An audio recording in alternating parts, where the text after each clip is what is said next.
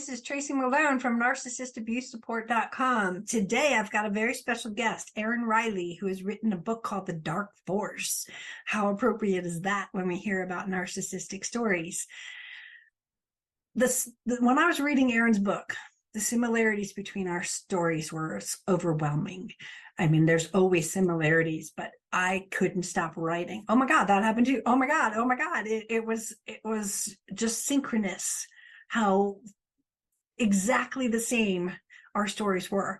And so I brought her here for us to, to learn and hear, because if they were so similar to her and I, I'll bet they were similar to you as well. And it's about us being validated and understanding that we're not alone. We're not crazy. And these narcissists, male or female, um, are kind of cut from the same cloth. So let's go visit with Erin and see how our stories overlapped. We had a great conversation. We talked for an hour beforehand and we talked for an hour afterwards. I want you guys to listen and hear the stories and hear the journey of the destruction of narcissists and what they can do. So let's go meet Erin. Hi, Erin. Welcome to my show. I'm so glad that you are here with us today. I am so happy to be here. It's an honor to speak with you today. Uh, you are really, to me, at the top of the narcissistic abuse recovery, you know, community, and uh, and it's an honor to share my story and discuss it with you. Thank you for having me. Oh, I'm so honored. Your book, A Dark Force, um, when I read it, I was so taken. I was like, this is my life. And people tell me that all the time. Are you talking about my life? And then I'm like, I'm reading your book. I'm like, she's talking about my life. It's it just trickles around. So before we get started with some of the questions and talk about your book, I would love it if you could just give us a brief um, introduction to who you are. Okay, well, um, my name is Erin Riley, and I am 64 years old. I live in Philadelphia, just outside of Philadelphia. I was born and raised in New York City. Uh, had a rather unconventional childhood, kind of call myself the original latchkey kid. So we'll probably talk a little bit about that later on. Uh, I worked in the music business for 40 years. I worked in radio, I worked at record companies, I opened my own children's music school. Uh, I have uh, produced concerts and events and all kinds of things my entire life. I even gave a TED talk, right? So I've done a lot of cool things with my career. Uh, but unfortunately, my uh, my uh, some marriage marriages did not go quite as well uh, as my career life did. So my romantic life uh, became uh, unmanageable. I married twice, and uh, the second time to uh, who the book is about. So, uh, so that's kind of my story. I'm here to share that story. That's the most important aspect of my book and why I'm here today. Well, everything in the book is amazing. It's called The Dark Force, and uh, we'll hold on up in a little while for people. As I said, when I was reading the book, I, actually, I was listening to the book and I was like, you know, chopping vegetables and going, oh man, I need a piece of paper. I got to write down that. That's like, that's what happened to me. Oh my God, that's what happened to me. I, and it was like a book by the time I was done of the similarities in our stories. And mm-hmm. I know that most narcissistic stories overlap, but our similarities and even location stuff and everything was just, oh my God. Oh yeah, that's right. I forgot about that. Oh yeah. So I want to talk about just again the, the the reason that our stories are similar is our starts off with our, our growing up and our background. And um, you said you were a scapegoat in the family, as was I. Tell me about your childhood life because this is the vulnerable part that if we have something like this, I had alcoholic mother and all the other stuff too. Check, check, check. And that makes us more vulnerable. So tell us about the beginning of your life, and then we'll get into some of the later parts. Okay, so as I mentioned, I grew up in New York City on the Upper West Side in an apartment. I am just a mom and dad, and me and my younger brother is just two years younger than me. Uh, but it felt like the Stepford family. Felt like everybody was kind of moving in their own directions. People weren't really connecting. You know, there wasn't affection or romance between my parents that I could see. It was just everybody's getting the business of the family done, like somebody's getting something at the grocery store and somebody's off to work and you know whatever. It just seemed like there weren't those warm tender moments of you know snuggling in bed or when you're sick mommy's sitting with you or any of that you know intimacy that you see other families have. Uh, but as a child i didn't really know that anything was wrong with my life. I really didn't know. I didn't have arguments and screaming and yelling and throwing things. Uh, it wasn't very dramatic. It was just kind of you know like i said sort of like the business of the day. As kids we were left to you know take care of ourselves and grew to be very very independent.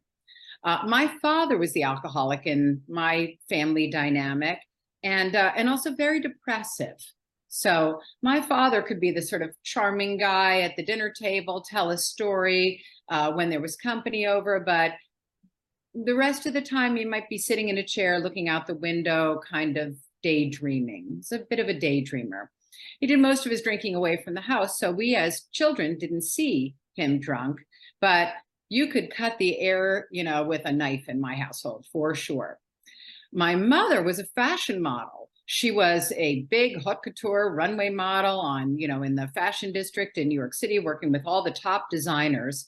And uh, so I would look at her, and even though she seemed to be very cold and unaffectionate and unemotional, very much like one of the mannequins my mother was, um, she seemed to be the one that was getting stuff done, right? So my assumption was that she was more of a parent than my father was, right? But what I didn't really realize is that she didn't want to be a parent and she wasn't doing parental and motherly things. You know, she was, she didn't see us, she didn't hear us, she didn't make space for us, she wasn't affectionate with us, right?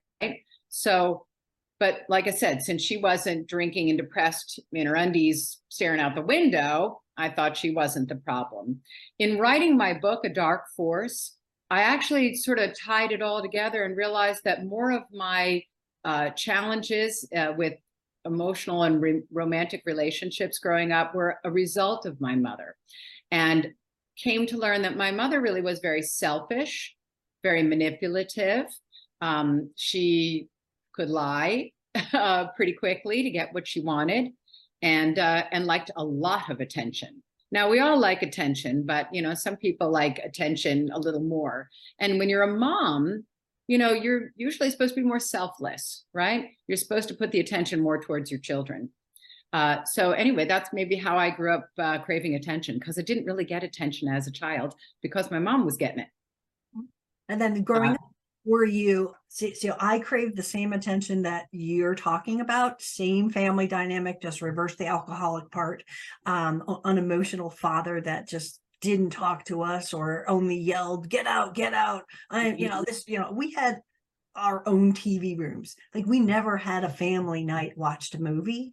We never. And if you dared walk into theirs, which was the library, you were not, you know, what do you want? You got three seconds. It's a commercial. You and then and it was it was so not like normal families, but I didn't know. I mean, I'd see my other friends and they all play games together and they do normal family things. And, you know, people would actually drive their kids to school when it rained and my mother wouldn't even get out of bed because she was hungover and she would leave 60 cents on the counter and we'd have to walk literally you know we did have shoes but we'd have to walk a mile to school and it was just like she just didn't care. You know mom it's snowing there's 12 feet of snow.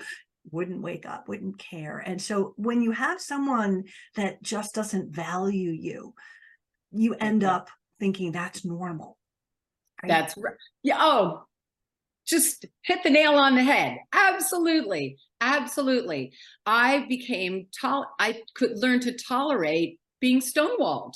That was the biggest thing in my marriage is that I would ask my husband a question and he would take 30 seconds to a minute to never to respond. And I would just go, "Oh well, you know, you can't make a person answer you. So, oh well. It's not like I felt like I didn't deserve an answer, but I thought I can't force them. So, you know, same thing, just move along. You're not getting an answer. Just accept it. Just accept everything, accept every bad behavior, accept everything you can't change. You know, life isn't fair. Shrug, shrug, you know, just to me, ghosting was our family vacation. Like never since we actually all left the house at, at 18 which we were never allowed back in from from that point of of all of us being out there we were never um a cohesive family and we just didn't do anything together. And you know i thought that ghosting like both of my sisters never talked to each other. I was the only one. I thought i was the glue. I'm the glue that i'm the only one that talks to everyone and and so when I had a man that would ghost me, it was normal. It's like, oh, don't be bad. You can fix it. Let me just fix this. Maybe I can do something that'll change that outcome, right? I'm watching you talk and and we're both doing this. And I wonder also if that's another similarity that we have and whether that brings attention. I know at least for myself, um, I feel like maybe that's why people notice me is because I I move a lot when I speak and I use my hands. I don't want to make you feel self-conscious. I actually love it. It's really expressive and it's fun to watch. You know, when people are talking and they're animated and whatnot. I don't want to be a dead person. That's a narcissist. They're all dead. I don't want that. No, so. absolutely not. And and and if we go back to negative attention, um, how did you get negative attention when you were growing up? Um, did you were you a good student? Because I went the opposite way of my my honorable sisters to get attention. I was the bad one, and I was failing gym and doing things just to piss them off to get that attention. Did that have any experience in your life? She's laughing. Oh no, I was the best. I was such a good girl. Oh no, you're making me laugh because I think we're sisters and maybe your sisters are some other weird people or something. Oh, don't even get me going. I would like mouth off at the teachers. I would get up and walk out of class in the middle of a class, drinking, smoking pot. I shoplifting, you know, drove my car at 100 miles an hour with open beer in the car, with kids in the car, ran a stop sign. I just I didn't. Mm. Anything. I didn't think I would live to the age of 30. And I didn't even, I wasn't even upset by it. I was like, oh, we're just going to have a fun time on this ride. Because I just figured something had to happen. I don't know. There was just something was going to go wrong and it never did. And here I am. So I'm very lucky to have survived myself. Yeah. you know? I say the same thing. I was actually with some high school friends yesterday, and we were all having conversations about how bad we were. Like if my son was half as bad as I would, I don't know what I would have done. Right? It's it's it's amazing how much we did that should have killed us.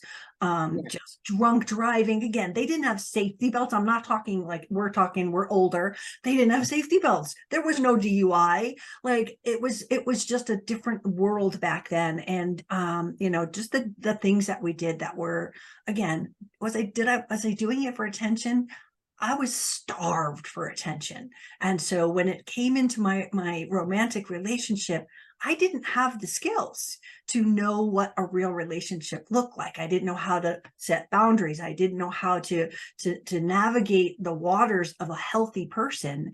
And so I know that I had to do that work because I you know messed up a bunch of times, but it, it is it is very very common for um, victims of this kind of abuse with the family of origin to either be the golden or the scapegoat. And so we obviously both elected to be the scapegoat and get yep. that negative attention even if it was just for that. So let's talk about um, what. I just want to jump in for one second and tell you that I called myself, even as a teenager, the divining rod. Whoa. You know what that is? That's a little thing you put on top of the roof that attracts lightning. I was the family divining rod bring it at me. I'm strong. I can take it. But really, what I wanted was that attention that I wasn't getting. Wow. So, yeah. a license plate for my Camaro Rally Sport that said Wild One. Talk right. about arrest me. Like I didn't get have that happen, but I was a ticket driving down the street. was it red? It was it had a big stripe. It was green, but it had this big stripe across. It was you know one of those fancy ones, and it was a stupid thing. But again, attention seeking. Just someone, please validate me. Please love me. I was searching for love in all the wrong places because I didn't know what love was. So it was as quick as the intermittent stuff I got from my parents and my family was all the people that ended up being in my life in those early years. So and boundaries too, right? We're looking for somebody to set a boundary, somebody to say, Tracy, you're grounded, right? And that means I love you. I don't want anything to happen to you. I want you to stay safe. You need to learn to, you know, control yourself so nothing happens to you because I love you, my little girl. Right. But if they don't, you're like, well, how far do I have to go to get somebody to say, oh, no, I don't want anything to happen to you. I love you. Right. Never. I never heard it. Did you? No, I never heard uh, proud of you. All that career stuff I told you about, not once. And I want to say my mom was about 87 years old the first time she told me that I was attractive or pretty once. So she about 87, she was pretty close to gone, and she was laying in a ball in her nursing home. And I think I came and sat down. The light was behind me. I had a good hair day, and she goes, "You really are pretty." It's the first time I ever heard it. I was like 60 years old. I'm like, thanks, mom. Wow. Um, Yeah, so she's the model. She's the pretty one. Oh, of course. She's the pretty one. Oh, wow. That is so Yeah. scary um to even think about that that she was that way but again we didn't even talk about this this is has nothing to do with the book but we're just talking about the overlap and and i think a lot of people are gonna go oh my god that was my life too Mhm. my mother was cared in Connecticut at a nursing home by my other sister, and um, I moved her here to Colorado. And when we're doing the intake to the doctor, the doctor's taking stuff down, and and the doctor said, "You're so lucky to have a daughter that's you know going to be there and help you and everything." And she goes, "You know what's really weird is I never thought it would be Tracy because I always liked her the least." And the doctor just stopped, dropped his pen, and went, "Excuse me, ma'am." You can't make that up. I was like, this is what I'm used to. This is normalized. Here I am, moved you across on a $20,000 medical jet to get you here to take care of you every day until you die. And she admits, you, yeah, I never thought it'd be you. I, I liked you the least. Like, thank you so much. May I have another lump? But that's what we get accustomed to. And that's how it ties into being with a narcissist, right? If we have these kind of experiences, it's it's makes us vulnerable to someone else, like you said, with the the you know the passive aggressive behaviors and the not answering you and things like that. When it's normal, it's normal, and and we don't even know it. Neither one of us knew we were with narcissists until they both were over and we were able to do some research.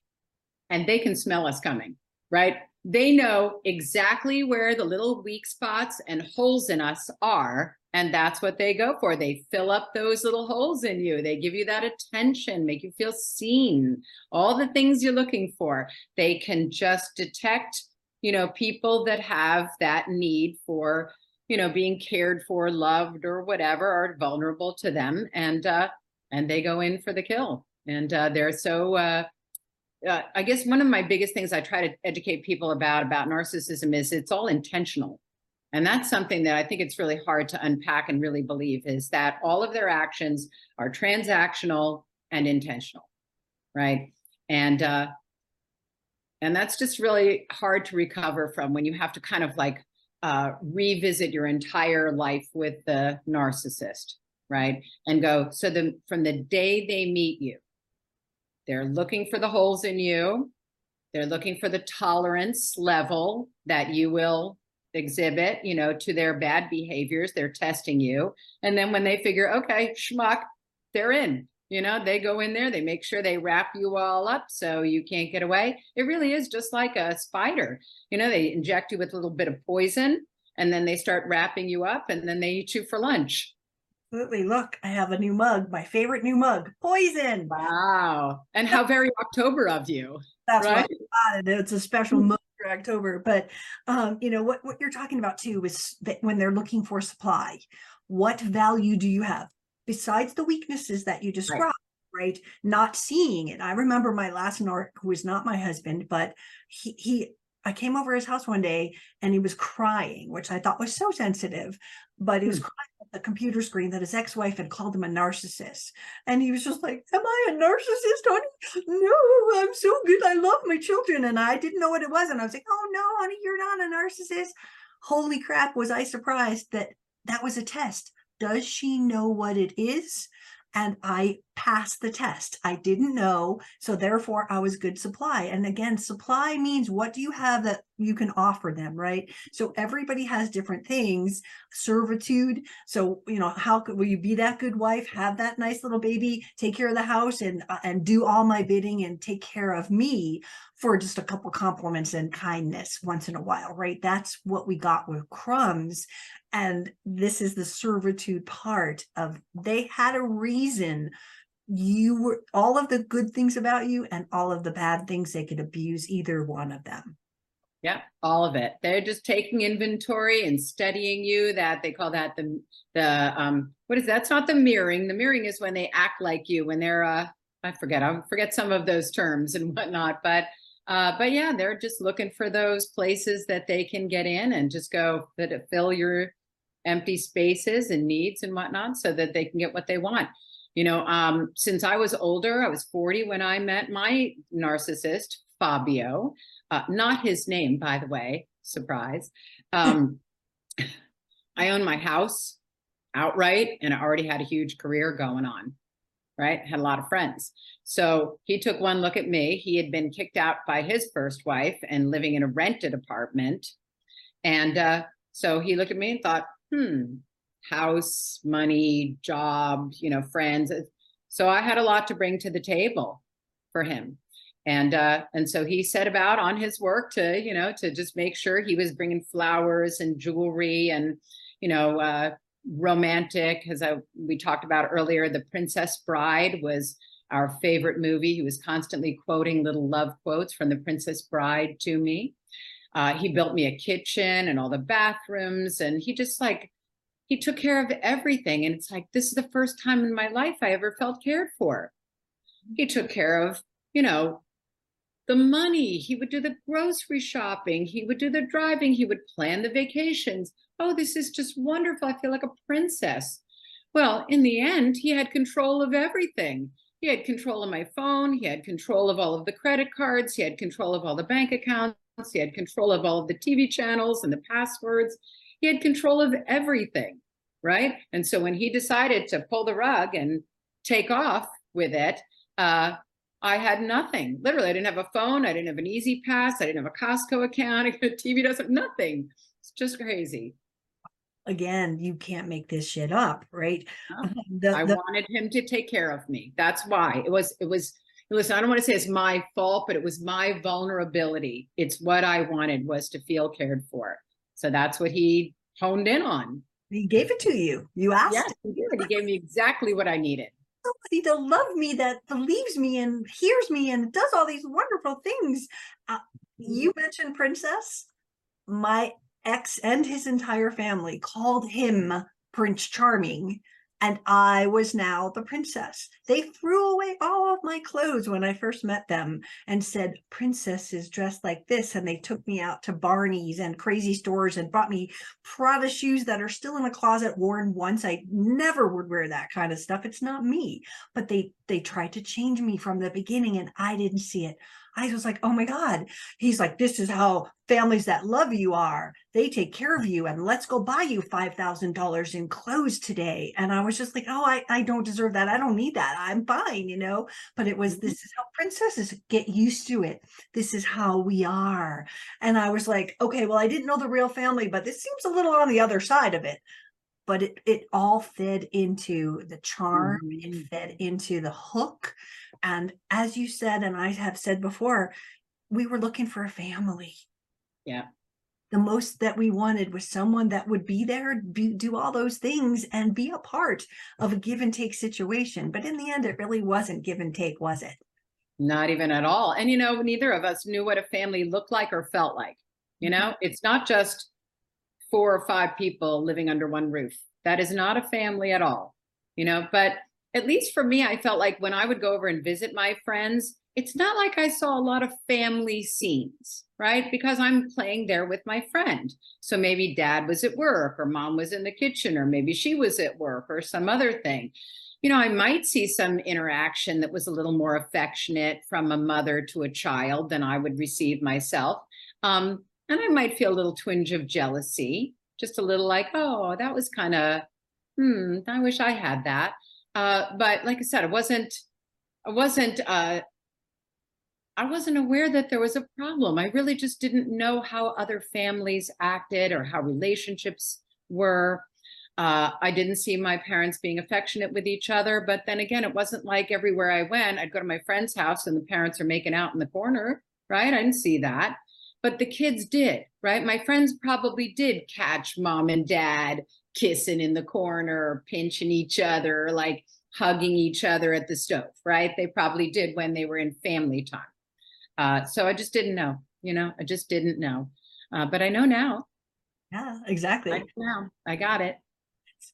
How was this? Because this, as you were talking, I wrote it down. The family dynamic was also for us, and, and my family was very wealthy. We had a giant yacht, we lived in big houses on the water, we had a good life. But for gifts, I would beg. I remember getting a little teeny tiny heart that was $30 for like a, a, gift for my like maybe sweet 16 or something and i just wanted something. Because everyone else was getting beautiful things and they'd come in after christmas and they'd have their new outfits and i got new underwear. And i was just like very confused by the fact that we had all this stuff and they could do all these amazing things but at the same time that's our money, not yours. You don't even, you know, I started working at 13 to be able to buy a second pair of pants for the whole school season, right? So it was very, very confusing. Did you have the same thing with your family where they were generous with you or they just like, you're on your own, go get a job? Hmm. Definitely you're on your own. The only difference is, is my parents didn't have money. So both of my parents there were there was no money. We were in a rent controlled apartment in the Upper West Side before the Upper West Side was the Upper West Side, right? I went to public school. You know, we had a wood panel station wagon just because my dad did business trips and whatnot. Um, but same feeling about the presents and the withholding and all that stuff. So we didn't get presents. I never, my fa- I thought about this. My father never took me out to like lunch or took me shopping or bought me a dress or and same thing you're talking about. I started working at, I think, 10 years old in New York City. I had a dog walking service and I got paid for that. And then my first real job was at an ice cream shop and I was 14 at that time. But the reason why I got the job at the ice cream shop is because I wanted a new corduroy gray wardrobe for school that year. I was like, gray was the color, like a heather gray, and I wanted some corduroy and some sweaters. And my mom said, Your clothes are perfectly fine. So I wanted this style for this summer to be the hip in style or whatever I was seeing in a magazine. And uh, and she's like, you don't need that. But I come from a long line of martyrs, you know, immigrant martyrs who are like, you know, just you don't need anything. You're lucky to be here, right? You're just you're lucky we feed you. Exactly. Our lives are just so overlapping. My first job was at Friendly's scooping ice cream. So oh, um, we really are sisters or, or, or just like twins. Um, so when you fell in love with Fabio, let's go right to that. What was it about him besides that he started doing things? What was the hook? What for me it was the charm and the kindness and the the generosity. What was it for fabio and you? Um i'm going to say something that i always feel really guilty even thinking. It's hard for me to actually say this. I feel guilty saying it but i never loved fabio. I never loved him. Why she says why did you never love him? I always felt some distance some secretiveness, some uh, something that was being withheld from me. So I didn't, I couldn't connect with him because he didn't speak very much. So Fabio, not charming, not a bit, not like your classic overt narcissist, very quiet. Um, he would sort of stand around with his arms folded at a party and just kind of agree with people. Okay uh, or seemingly agree with people while I was probably going, You're an idiot. You got nothing smart to say. I don't know why I'm wasting my time here, but it does look good for, you know, to my wife that I'm pretending to talk to you. Oh, good. Now I can escape. Right. So that's what he's probably really thinking. But as he's going, people are thinking, What a nice guy. Doesn't even take up any space in the room. He's not all full of himself. You know, not like that Erin girl. She's all talking and throwing herself around and needs all this attention, right? She needs all this attention. And he's he's good for her. He's good for her. He'll he'll weight her down a little bit. Her he'll bring her down into some like, you know, reality or whatnot. I make my own dinner, right? I'm doing everything for myself. Then I moved out to California when I was 19, and I'm still alone, trying to break into a career, et cetera, et cetera. Then I moved back to Philadelphia for my career, and I'm again living alone until I'm 31 years old, right? And then I met my first husband, who uh, he knows the narcissistic tricks, but I wouldn't call him a narcissist. He loves babies. He has real empathy. You know, I've seen him cry and actually take some accountability for things occasionally. Uh, but he certainly knows how to triangulate, blame shift, and you know, maneuver when he wants to. But I wouldn't call him any kind of full blown narcissist. Um, so I left my first husband when I was 36. Had another four years alone. So I think that was it. This guy came along. He's going to fix all the broken things in my house. He's going to renovate my kitchen for me. He's going to pick up some groceries on his way over to like watch TV with me at night. And I thought, boy, this is so nice to have help. He's going to pick me up from the airport, right? How many times when you're single do you have to like get some kind of a way home from the airport? Feels good to have somebody waiting for you. So for me, it was that. He wasn't charming per se. He wasn't gushing with his, but he was reliable. You know, he would show up for dates. He would show up with flowers, right? You know, he just, uh, like I said, he was, uh, a he seemed like a rock. He seemed like a rock to me. And I thought, this is what I need. I actually need a rock to tether myself because I'm so crazy. I'm, I'm going to float away like a balloon. Right. So if I could only get some rock here to tether me, then I would probably be, you know, a little less. I hate to use the word crazy because that's their word. but uh, but you know what I mean? Like just sort of uh, untethered. That's it, untethered. I always felt like I was just on on the verge of going over a cliff sometimes. Does that make sense? You know? Absolutely. And and I know you had said something in the book about him being a crazy driver, and that related to me too because narcissists are famous for they own the road. Get out of my way. They're rude. They're horrible. Mine drove so crazy that i would hold on to the handle like every single time and he would be pissed at me and i'm like literally i'm going like this in the car on the handle. And he's like well i'm from new york. You just you're just not used to a new york driver. I'm like well we live in colorado now. You don't need to drive like that. Like it was just an excuse after excuse. I felt unsafe and he didn't give a shit no, not at all. Mine had uh, vision issues and dizziness. He had like a vertigo thing. So imagine getting behind, you know, in a car with uh, somebody like that behind the wheel. He would be on the steering wheel like this. Oh, creepy. Because he couldn't vision, you know, he couldn't see. And he also was a tailgater. So he, and another thing he would do, drove all of us crazy. You know, my son from my first marriage as well, too, is he would drive full speed into a stop sign or a light and then hit the brakes really hard. So everybody in the car goes, whoa, like this, whoa, right? You can see the light is turning. It turns yellow first, right? I mean, that is mostly the way. So, uh, so yeah, you can see the the light turning, and or if you're approaching a light, you might want to take your foot off the accelerator just so you don't have to hit the brakes hard. But no matter how many times we mentioned that, got worse every time.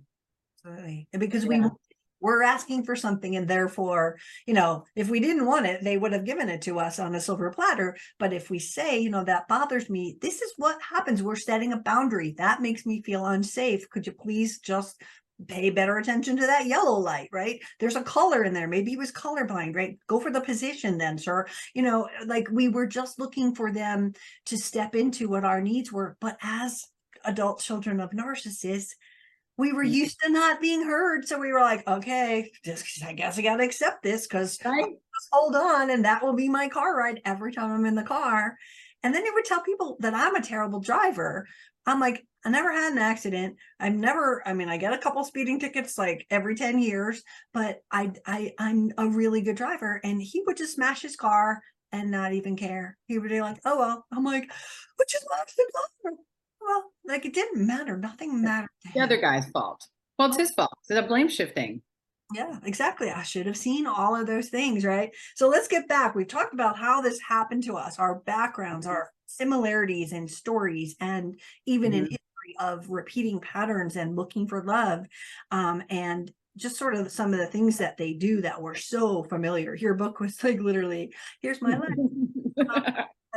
During the um divorce, yours hid money and did some other terrible things. Do you want to just give us a quick like what happened during the divorce that Uh, no, I'm laughing because when I read when I did the audiobook and I voiced and narrated the audiobook, I was fine until I got toward the end and had to relive all that stuff again. And I I literally fell to the ground while I was speaking on the microphone multiple times. Had to leave. I'll come back next week. I can't do it. It was so painful. Uh, so I didn't know I was getting divorced until he told me after he filed. Had no idea. You know why? Because he kept saying, I love you. I'll never divorce you. You're going to have to divorce me. I will never file. Right. Of course, he had a $5,000 lawyer on retainer already. And because I'm really good at telling myself whatever I want to believe, you know, my cognitive dissonance skills are top notch. I saw that $5,000 charge on the credit card and I mentioned it to him. I said, why do you, why'd you retain a lawyer? And he goes, oh, that's just in case you divorce me. And he goes, and if I don't need it, then she can redo the wills. Wow. And I believed it because I don't lie. I don't lie. So I think people aren't lying to me, especially not my husband of 20 years. Any, maybe a stranger, but my husband wouldn't lie to me. Well, that's just foolish, you know? And uh, and that's something I also talk about a lot when I'm talking to people about narcissism is the first thing you have to accept is uh, they're out there. They're out there. There are people that are out there that do not have your best in uh, best intent, you know, don't have their best intentions towards you right from the get-go, right? They're out there and they want to get something from you or get over on you or trick you or whatever from the get-go. And you just have to accept the fact that they're out there and they don't think like you do and learn to recognize the words they say, the things they do, because like you said, it's a textbook. It's a textbook. There are some slight variations. They say the same words. They say the same phrases. They do the same things. So once you learn those things, you can recognize them. And the other thing I tell people always trust your gut. That's something that somebody like you and I, people like you and I have been taught not to trust your gut. You don't see what you're seeing. That's not your mom drunk in bed. You know, that's not happening. That's not happening. Just move along. Just don't look. And you go, okay, you know, and you just get trained and conditioned to do that. It's part of your survival mechanism. Mhm. Yeah, it, it's it's crazy. It's absolutely textbook textbook. And and I swear we're married to the same guy.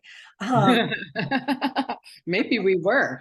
I have to, oh, let me just jump in and tell you that I did have, and it's in the book, uh, Fabio's first wife of 13 years. So that's a total of 33 years of this guy. She and I got to compare notes.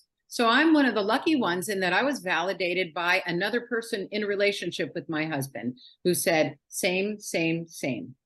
And he called her not just crazy, he called her psycho with a B, that word. I'm not going to say it on your show, but he constantly in front of the daughter. So uh, she's not at all. And if she's if she was a little crazed, we all know how she got there. Exactly, exactly. And and on that one, the similarities were not with the ex-husband, but with the next narcissist. Um, I became best friends with the girl he was sleeping with, and we went to Italy together on our bucket list trip. and we've made My idol. we we made videos together. She stayed with me for a month, two times, um, and we Oh, became that's great. Sisters like and, and it is so it's so funny but then when i was writing my book i get a call from a woman who says is this tracy malone? And i'm like hello you know what do you want? And i'm thinking they're selling me something. And she's like i've been dating your ex-husband and i think you just saved my life. Oh my God, how wonderful. her story of how his family was gaslighting her is in my book. So again she invited me to her next wedding when she dated someone else. We stayed friends for a while. Then she then she was marrying him. She's like, I want you to come. And I'm like, I think that's weird. But um, but at the same time, like the similarities of everything that we've gone through, you and I talked about something that was extremely cruel. And I know we could sit here all day and talk about the horrible things they did to us, but the pictures of your life Mhm. my pictures of, of 10 years were completely destroyed. Tell us about the pictures in your life that he did. Well, you know, as I was mentioning, uh, Fabio controlled everything, and I thought that's what I always wanted. I always wanted somebody to take care of things, like, oh, I don't have to pay the bills and balance the checkbook and do all the grocery shopping and you know hire a plumber and hire an electrician or whatever to get things fixed around the house. I have somebody to help me with that. Uh, so he also took care of all of the pictures from you know the wedding the vacations the whatever we did around the house you wouldn't find a lot of pictures of Fabio and I in the same picture together. You wouldn't find a lot of that. And let me just tell you, like, I, when I say I feel guilty about it, he didn't feel good to me. He was not kind to me. You know, in the beginning, yes, I'm all over him, like, you know, but by the time we moved in together, uh, he just, it's like that negative energy. You can feel it right? I don't think I knew what I was dealing with at all at the time. But now that's all I ever try to pay attention to, you know, is how do I feel? And that's what I also tell people stop yourself, ask yourself, how does Tracy feel here? Right? How do I feel about this? I don't like the way this feels. And then act accordingly in your own best interest. Right? And that's not like a narcissist does, not in a calculated, premeditated type of way. I mean, as life is happening, slow down and mm-hmm. check in with how you feel about things so. And I, I didn't i didn't get too into it i just want to step back for a second and let you know that fabio stole my $100000 prenup and tried to gaslight me about it and told me that i had ripped it up in front of him and that maybe i had a brain tumor. He lied about pension stuff he probably had lots of secret bank accounts all over the place he stole a $300000 retirement home that we built in panama on an island overlooking the caribbean now you ask, how did he do that? How do you steal a home? Well, let me tell you, in case you ever feel like doing that. No, I'm only kidding. In Panama, a person who is an expat cannot buy property. You can start a cor- corporation and the corporation can buy the property. So Fabio's father was a federal judge, which meant that Fabio was very well versed in legal issues and he would just take care of everything for me. So he took care of everything legal in Spanish that I don't speak. And I thought, isn't he wonderful?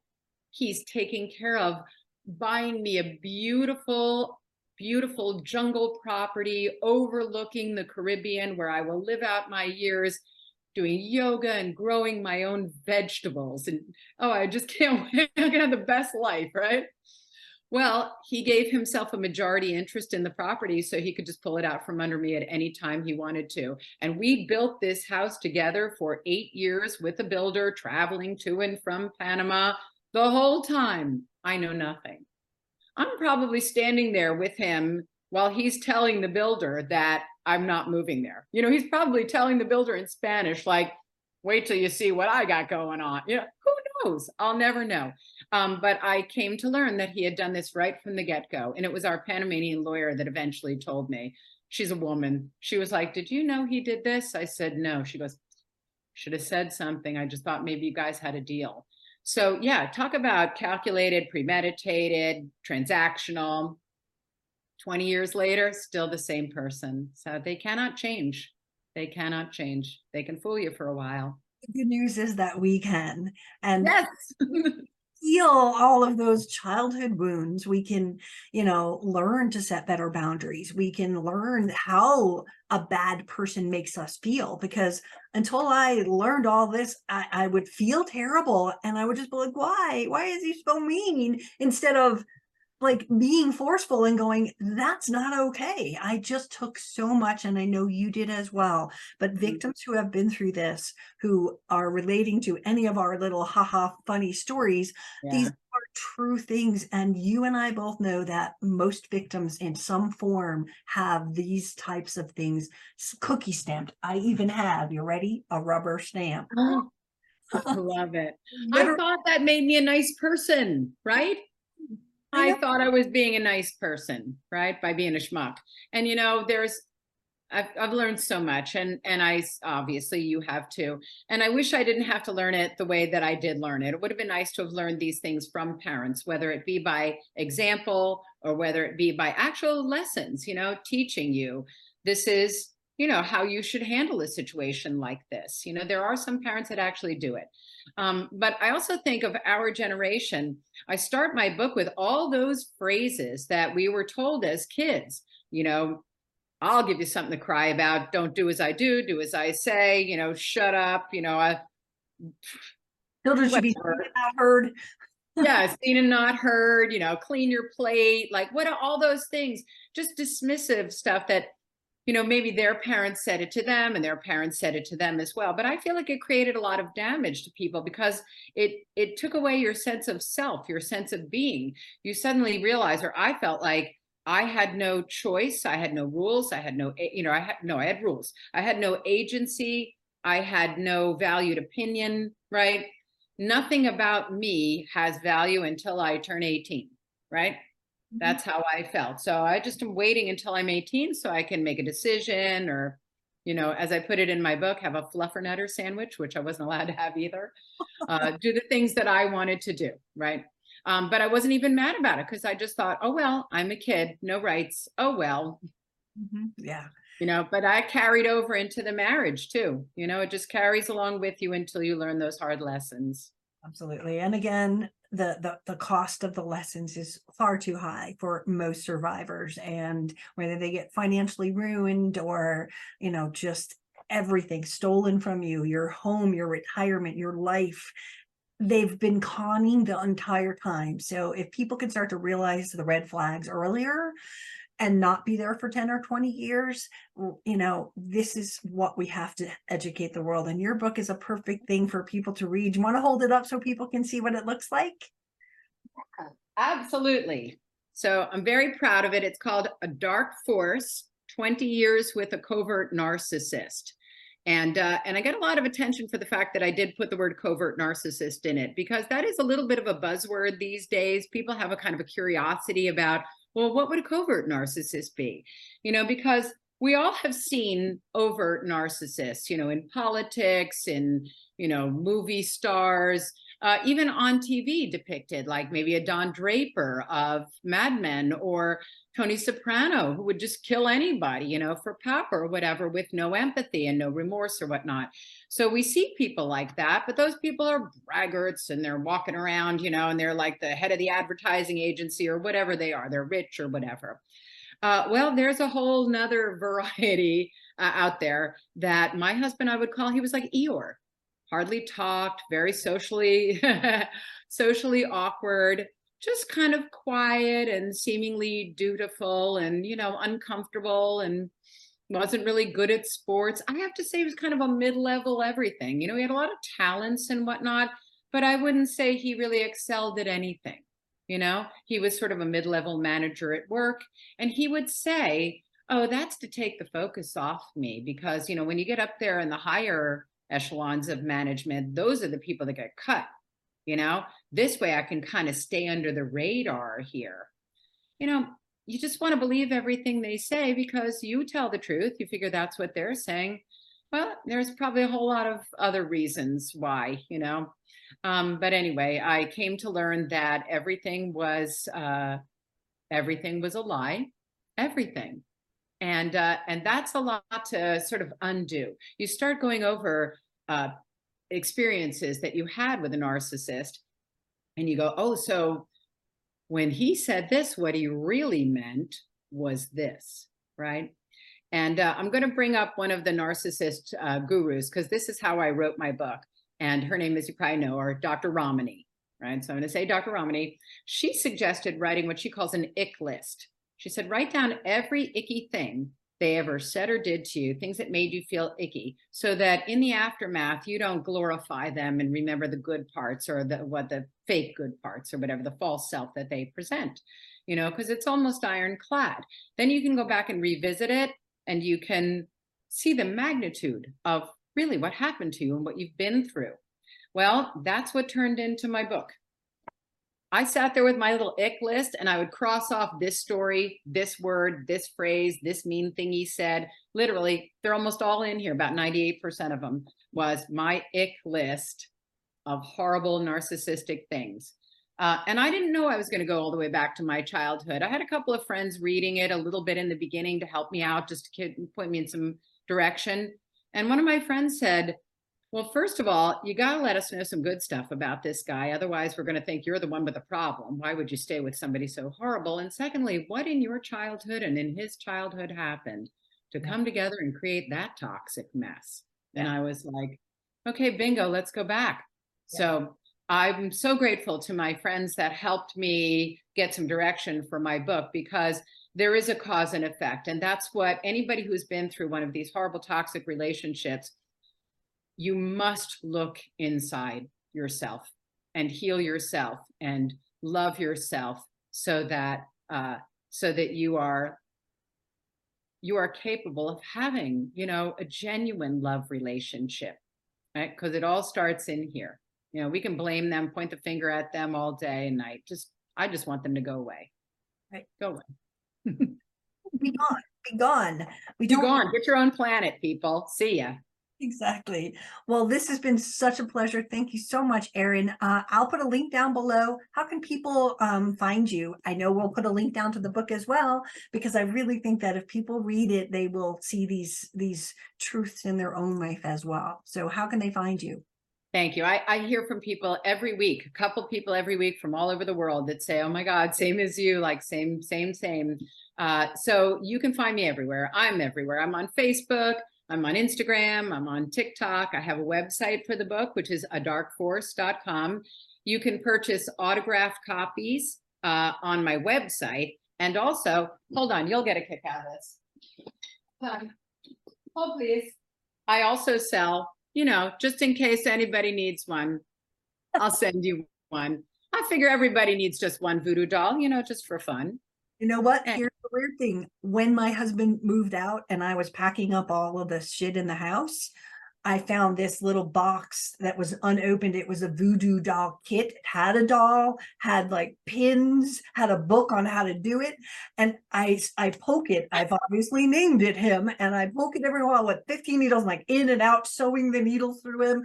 and then I throw it somewhere like hidden and it's there for like a, a year. And then I'll like be dusting and go, oh, it's in the sewing box. There you go. And uh,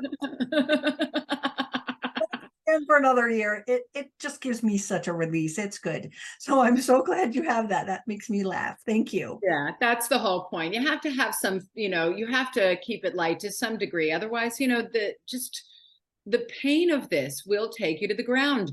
And and I recognize that you are you and I are very fortunate in a lot of ways, in many many ways. Some people have health issues that are paramount and prevent them from leaving. Some people you know, have been taken out of the working world for many decades and are not able to get back into the working world. So, you know, we're both very fortunate that, you know, we have been able to regain the health issues, you know, that we suffered under the, you know, the period of time that we were with a narcissist and uh, and have the ability to to work and take care of ourselves. Um, so I just wanted to put that out there for the people that are struggling perhaps reading and educating yourself and learning some tools like gray rocking or you know just working on yourself so that you can keep yourself as healthy and happy as you can. So.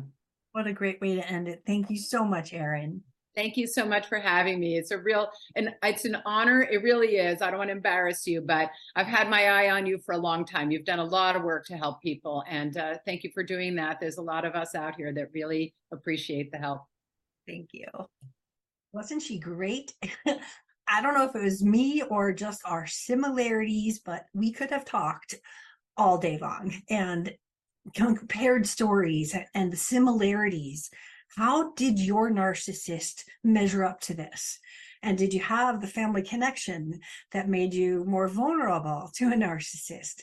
These are the questions and the pieces, the links that I wanted to tie together in sharing her story, my story. I, thought it was important because I hear this every single day from people. And so if you could start to identify that you're not alone, that's what this video is for. You're not alone and you're going to be okay. So in the end, we're both shining and happy we wrote books and that is sweet justice. So have a great day. If you haven't subscribed to my channel, please do. My name is Tracy Malone. I coach people from all over the world. See the map behind me? All the pins from all the people all over. I stopped putting them up because there's no room on the map to stick all the little pins in, but I can help you. So reach out. My information is down below and I'll see you guys soon.